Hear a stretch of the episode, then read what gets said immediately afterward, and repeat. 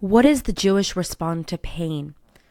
In this week's Parsha, Parshas Chayei Sarah, we open up engaging with our great great grandfather, Avraham, as he is faced with one, of the biggest tragedies of his life, the death of his beloved wife, Sarah. The Mefarshim asks, why is the death of Sarah written straight after we speak about the Akedah, the binding of Isaac at the end of last week's Parsha? And so the Mefarshim explain that the reason why Sarah left this world is when she heard that her beloved favorite son was going to be sacrificed on the altar, her soul flew out of her, or as we say, she had a heart attack and passed away. It's interesting because this entire parsha is called Chayei Sarah, the life of Sarah. Yet, in the introduction and the opening of this week's parsha, we are faced with the death of Sarah. The concept of legacy and the concept of the everlasting impact that Sarah had on the duration of Jewish life is not just seen in her death, but in the way that Avram responds to her passing away. But before we delve into Avram's response to the pain and the tragedy that he experiences, it is so interesting that I think every single parsha ever since the war has started has really been in a very deep way parallel to some of the difficult things that the Jewish people have been experiencing. And yet, we see that Avraham, our great great grandfather, in this week's parsha, the first Jew, purchases the first plot of land in Israel. And so the pasuk says, and Sarah passed away in Kiryat Arba, and he had to find a place for her to for her to be buried. Avram al al Bnei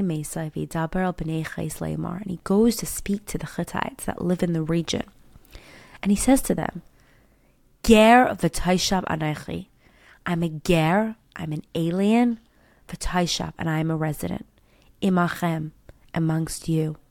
Tno li achozat kever, please give me a burial site, imachem, amongst you, v'kabra mesi malfanai, and I will bury my dead in front of you. Now it's interesting, the Mefarshim asks, what is up with the words ger v'taishav? Why does he say something seemingly oxymoronic? Ger means someone who is alien, who does not live here.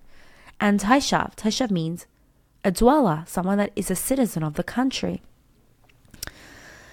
And there's many different explanations. A lot of the Mefarshim say that because Avram, even though he's been living in this land for almost hundred years by now, he's sort of telling the people from the the Hittites that the reason why he doesn't have a land is because usually land burials were passed down from father to son. And Avram says, I'm not from here, so I don't have that piece of land. But Rashi says something that I think really, I really had chills. He first says, the first explanation Rashi brings is what I first explained a stranger having come from another land, but I've settled amongst you. So, sort of explaining why he doesn't have a burial plot. Rashi continues. What does the Midrash say? Im tirtzu harini ger. If you want, I will be an alien. I will be a settler, and I will claim it through the law. Sh'amar li HaKadosh Baruch Hu, because Hashem said to me. To your offsprings I will give to you this land. I was watching a clip from the rally this week, a pro-Palestine rally, that this Jewish interviewer asked these two girls, um, well, if you're saying to the from the river to the sea, where did where did Jews go? So they said, What do you mean? All the Jews have two passports. They're dual citizens. They can all go, take their second passport, and go back to where they came from since they are colonizers. So he asked, What about the Jews from Libya? What about the Jews from Lebanon? What about the Jews from Syria? What about the Jews from Iraq? He said, Yeah, yeah, they can go there. They can go there. It was funny because of their ignorance. But the truth is, as Jewish people, if we think our story started 75 years ago, then yes, we're a. Yeah, we're strangers from strange lands. But we remind ourselves no, we're not a ger. We're not strange people from a strange land. We're Taishav. We are indigenous to this land. This land is where Sarah, Rivka, Rachel, and Leah walked the walk. And it was interesting because they were they were asking Nate Baz, a non-Jewish Christian. They asked him, "Why do you have so much confidence and faith in the Jewish people?" And for him, it's so simple. Every Christian on the planet, Lahavdil, knows that Yashka was born in Nazareth and he was a Jew. It's not confusing. Jews are indigenous to this land. If we as Jewish people forget that our story does not start 75 years ago, our story starts 4,000 years ago with Avram, the first Jew, buying the first plot of land, paying for it 400 silver shkalim. And we see that Avram is so determined to pay for it. He says to Ephron, Ephron, we learn from him. What does Ephron say? Sure, you can bury as much as you want, right here, if you want to bury. And what does our grandfather say very clearly? No, I'm not going to just take it from you. Bekesef male yitznena li B'teichachem lachozat kever. Sell it to me at the full price for a burial site in your midst. And what does he respond to him? Okay, you want to bury your dead here eventually, he says. I would like arba mea shekel kesef, 400 shekels of silver. When the first Jews in the Aliyah Aleph and Aliyah Bet movement, especially from Bilu, Beis Yaakov, Lechovenelcha, the Russian Jews that came after the crazy pogroms that my great great grandmother was murdered in, they came and they actually purchased land. They purchased titles from the local Arabs.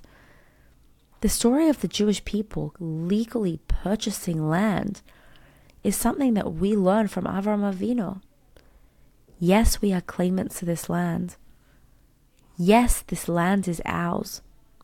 But Abraham knew, like the first Jews that came, that there are going to be people that are going to try and legitimize, delegitimize our connection, our relationship to the land. But Abraham says, no. If you see me as a ger, then of course I'm going to buy this plot of land. The deeper message is that we as Jewish people need to see ourselves as a taishav, we need to see ourselves as dwellers. This is our land. This is where we are indigenous. And so the story continues. Not only does, after the terrible, devastating death of his wife, does Abraham, the first thing he do, build. The second thing he does is he ensures that the legacy of Sarah is continued through marrying off Yitzchak to Rivka. 67 psukim are dedicated to this story. There is no other episode in the entire Torah that is related in such depth. 67 psukim explaining to us that Rivka was no ordinary person. Rivka, like Sarah, she had to live up to the legacy of Sarah. And how was she going to do that? Eliezer, says the girl that is going to not only feed me, but my 10 camels, camels that need so much water to be satiated. Rivka, through her kindness as our foremother, stood up to the challenge. What does it mean to be Jewish? How do we overcome terrible tragedy that happens to us? The first step is that we build. Like Avraham, the first step, the first thing he did after the death of his beloved wife, is that he bought land. and he built a life for himself. Us Jewish people, we've been through hell and back time and time again. Why are they frustrated by us? Because we don't victimize ourselves. We build, we grow, we establish ourselves. And on the land, what do we do next? We build families like Avraham. Avraham knew that in order to secure the legacy, he had to marry off Yitzchak to Rivka. And so, my dear brothers and sisters, let's continue building and continue growing. We know more than anything else that her legacy lives on. And we see it today. And I've got chills when I think about how deeply and how proud and how much pain our matriarchs and patriarchs must be when they see the Jewish people, despite this pain, stay true and strong in their land. We're not going anywhere. We're staying right here. And if we're dedicated to Shleimus Haaretz, to believe that the entire land is ours, land that Hashem promised us 4,000 years ago, we're not Gerim, we're not aliens. We're Toshavim, we're citizens, we're indigenous. We are dwellers on this land. And on this land, we will build and continue to build beautiful families. We're going to be strong, we're going to be vibrant. The more they try to break us, the more we flourish. Not because of it, but despite it. Wishing you a beautiful Shabbos.